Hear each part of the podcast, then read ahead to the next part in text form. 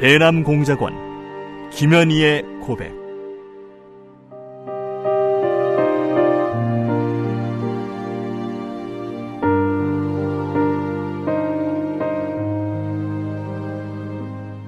나는 김정일의 친필 지시로 1988년 남조선에서 열리는 서울 올림픽을 파괴할 때 대한 공작 임무를 받고 100여 명의 남조선 노동자들이 탔던 비행기를 공중에서 폭파시켰다. 평범한 여자로 살고 싶었던 내가 어떻게 한치의 죄책감도 없이 이처럼 수많은 사람들을 죽인 살인자가 되고 말았는가. 조국을 위해 한 목숨 바친다는 명분 아래 이 엄청난 죄악을 저지른 나를 용서할 수가 없다. 이 수기는 이루지 못한 내 꿈과 나로 인해 희생된 사람들에게 속죄의 죄물로 바치는 눈물의 기록이다.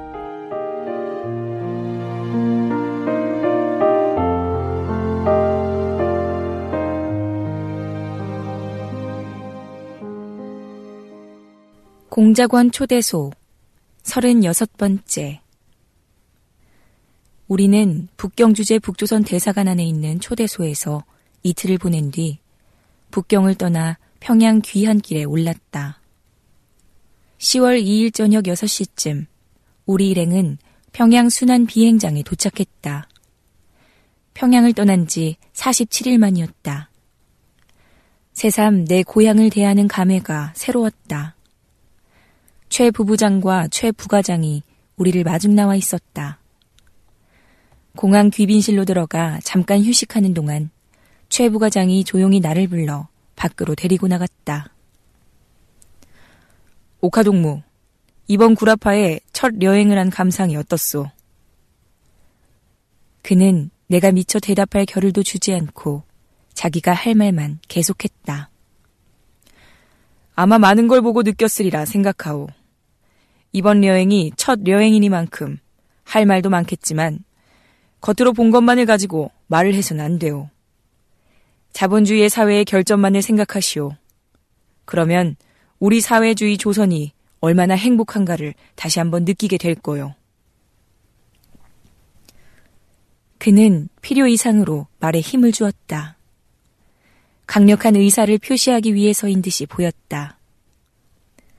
귀빈실 문 앞에 와서 그는 다시 한번 입조심 단단히 하라고 주의를 줬다.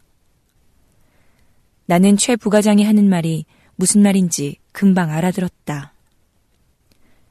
본대로 말할 수 없다는 건 이미 알고 있었는데 부과장은 부과장대로 내가 여자이기 때문에 걱정이 되었던 모양이다.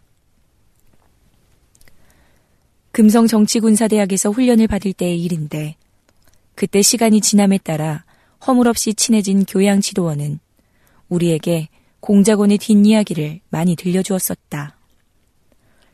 어느 공작원이 해외 여행 중 느낀 소감을 보고하는 자리에서 솔직하게 느낀 그대로를 보고했더니 그는 변질된 공작원으로 낙인 찍혀 떨어져 나갔다는 이야기와 뒷면 그 이야기를 알고 있어서 나는 조심해야겠다고 생각하고 있었던 참이었다. 동북리 2층 2호 초대소로 돌아오니 그동안 긴장했던 것이 풀리는지 피로가 엄습해왔다. 침대에 누웠더니 침대가 가라앉는 듯한 느낌이었다. 나는 초저녁부터 잠에 빠져버렸다.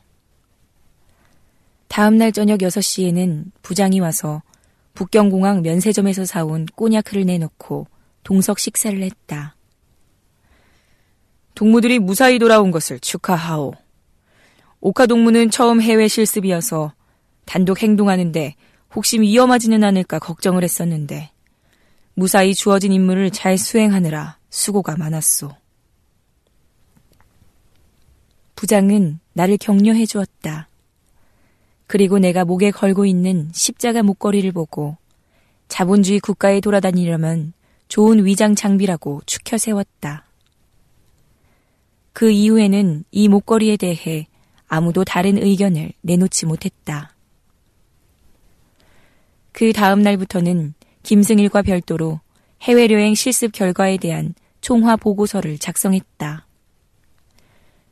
각 지역별 체류 기간, 해외 여행을 통해 일본인으로 위장하는 요령, 비행기 노선, 호텔 편의시설 이용 방법, 체류한 도시의 지리와 풍습 등을 유해한 상태, 관광한 곳과 사용한 예산 명세서를 작성하고 자본주의 사회를 둘러보고 느낀 점을 써내려갔다. 총화 보고서를 마치고 김승일과 나는 그동안 해외여행 실습 과정에서 해이된 사상을 재무장하기 위해 약 3개월간 자체적으로 정치 사상을 학습했다. 내 경우 사상이 해이해졌다고 할 수는 없었지만 첫 해외 여행의 감명이 쉽게 가시지 않아 정치 사상 학습에 더욱 열을 올렸다.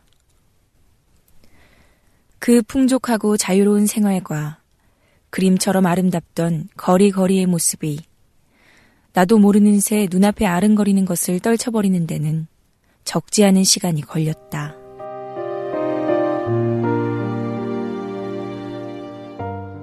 대남공작원 김현희의 고백, 랑독의 박수연이었습니다.